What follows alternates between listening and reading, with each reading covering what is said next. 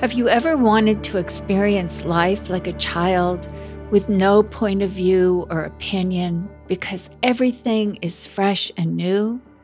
How often do you feel wonder in your everyday experience?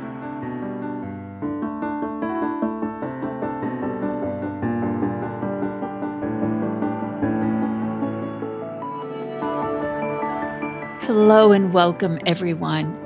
My name is Mary Slocum, and this week we're exploring beginner's mind. When we are of beginner's mind, everything is fresh and new. There are no preconceived answers or attitudes. When we are with beginner's mind, we are full of wonder and acceptance in each moment. I hope you are enjoying the show and that you will continue to welcome it into your lives. Please follow or subscribe to the podcast, download the episodes, and share them with friends and on social media. And don't forget to review the podcast on Apple Podcasts or Spotify or wherever you listen. Your support is so important, and I thank you.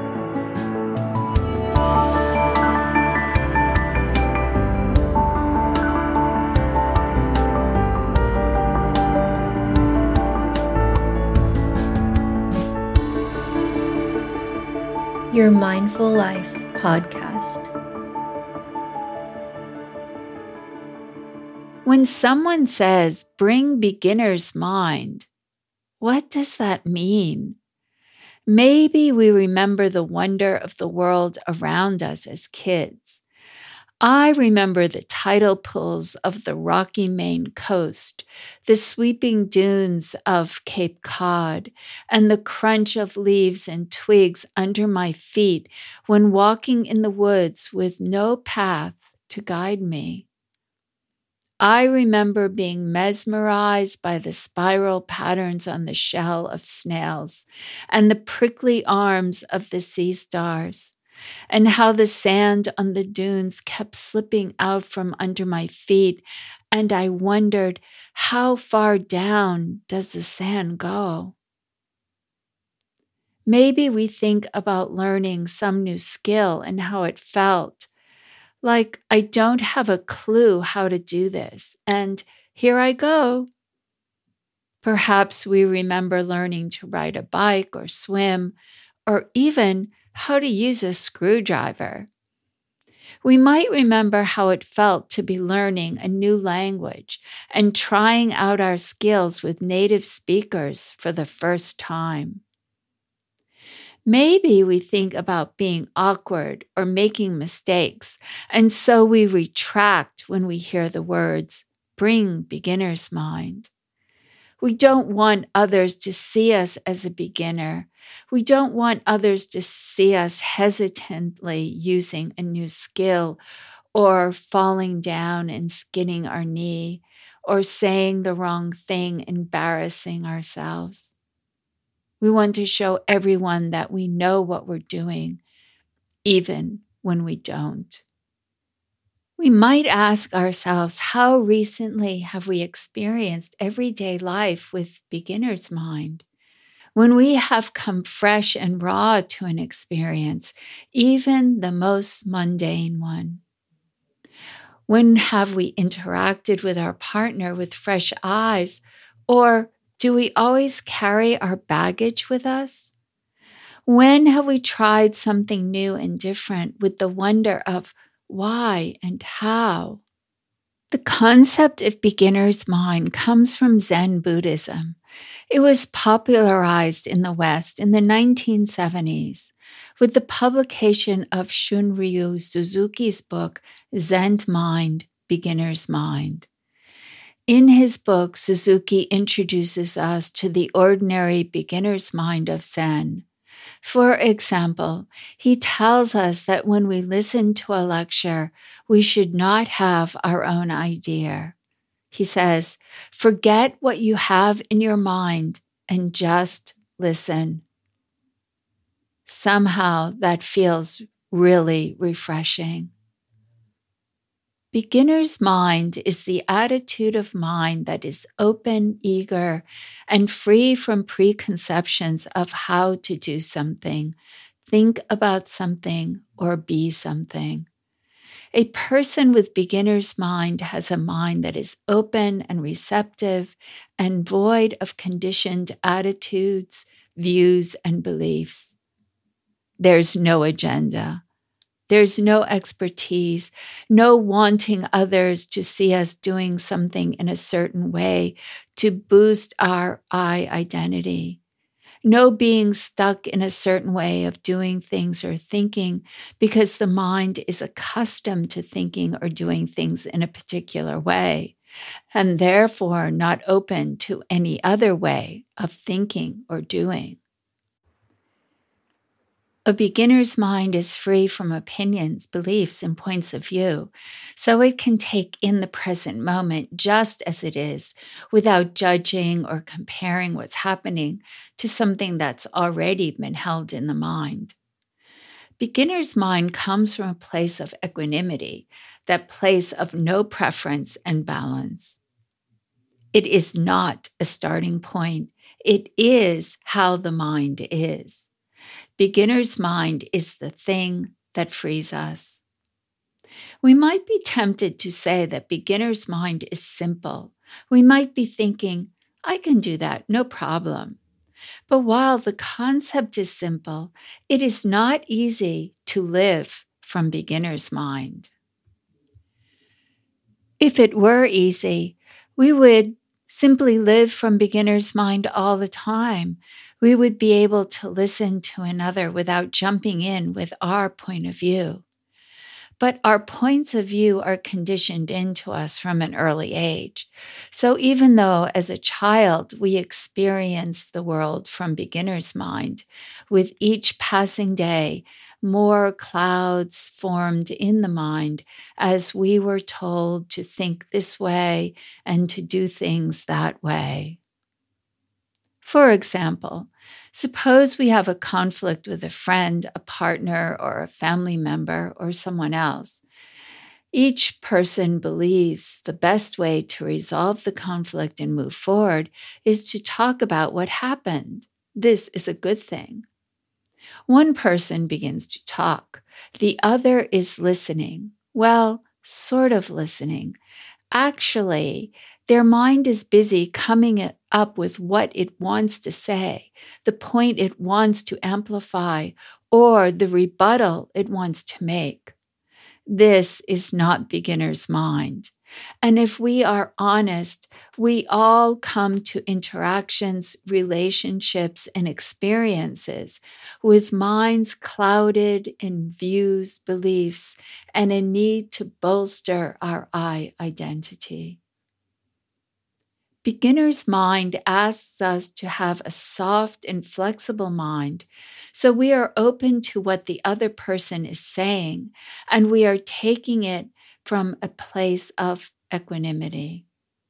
Actualizing beginner's mind is a lot harder than we think because it asks us to drop everything, to empty out our minds. And that feels very threatening to most of us empty my mind, but then I wouldn't be who I am, we fearfully think. So the I identity, so afraid of being thrown out, jumps in. It digs in with its point of view and its reactions. How dare she say that? Or, that's not the way it happened, we think. Or, from my point of view, this is how it happened.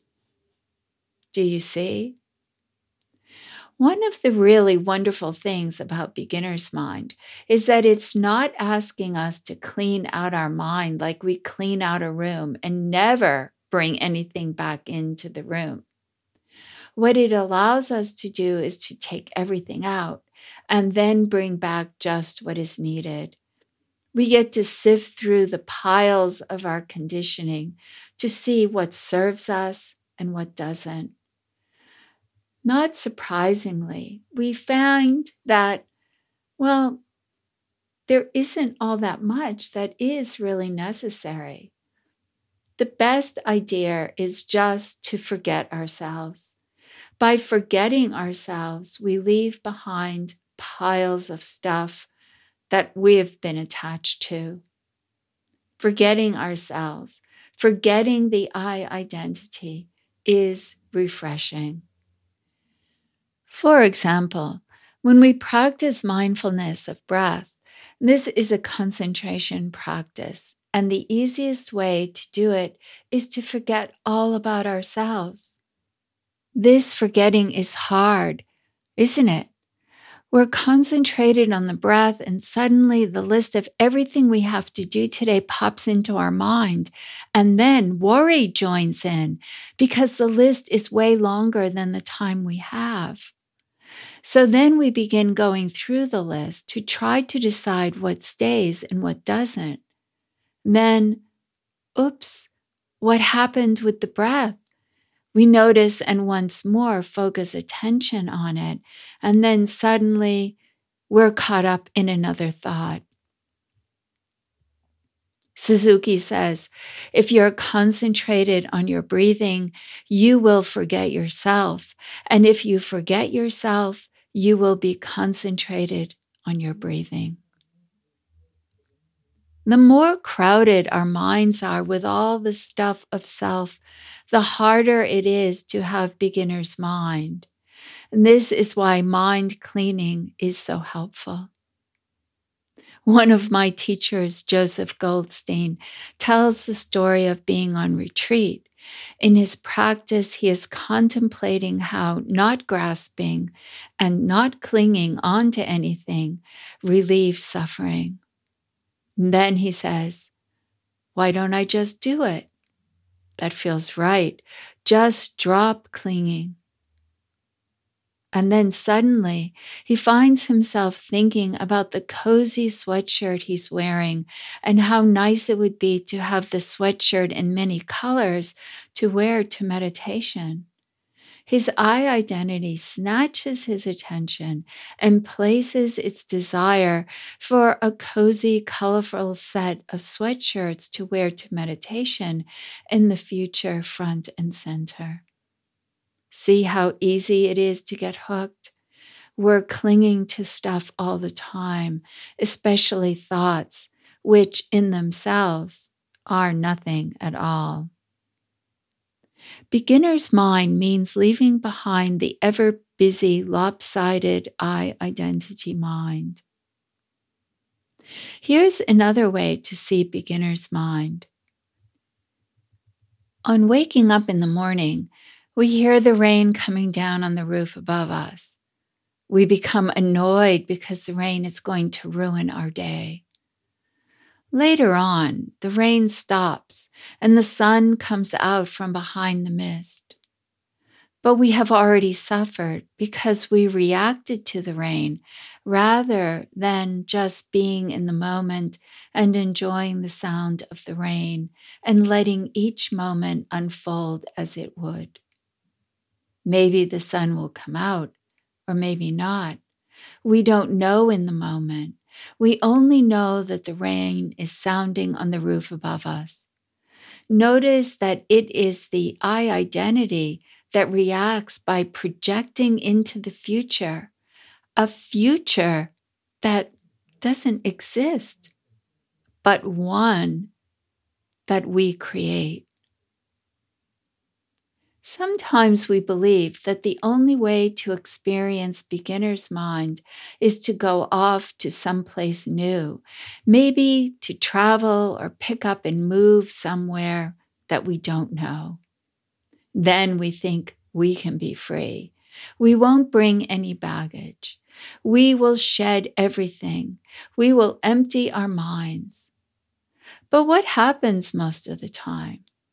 We discover that all our opinions, likes and dislikes, and points of view come with us. We discover that we don't like the way these people do this or how they eat that, or we don't enjoy the way they live. Sometimes, though, changing our environment and going off to some unknown place helps us to do the kind of housekeeping we need to do in order to have beginner's mind. The new environment allows us to sort through the piles of habitual reactions, opinions, perspectives, and points of view we have brought with us, discarding everything and then allowing back into our minds only what is necessary. This is why going on a meditation retreat is so helpful. We get out of our conditioned, habitual, everyday lives to give ourselves the opportunity to do some mind cleaning. Beginner's mind and the unknown are made for one another. Why is it that we fear the unknown? Certainly, part of it is evolutionary because the unknown signals possible danger. And since we don't know what that danger might be, our minds are on hyper alert. The unknown is a place of uncertainty. On the other hand, the unknown is full of potential. We don't know what might arise, but when we bring our beginner's mind, that is, that open, curious, and mind without opinions or points of view, we are ready for what might show itself, be it a rainbow or a wild beast, and we are ready to learn how to be with what comes. This week, I invite you to contemplate beginner's mind before you enter a new uh, interaction or before you assert a point of view to a colleague, friend, or partner. And here are some little questions to contemplate this week. What point of view or opinion am I bringing to this? Is this point of view familiar to me? How long has it been around? Do I remember the first time it popped up into my consciousness? In this interaction, am I attached to a certain outcome? Can I let go of that attachment? If not, why not? What is it doing for me? How does it bolster or relate to my I identity? How is my point of view tied to an outcome that I'm attached to?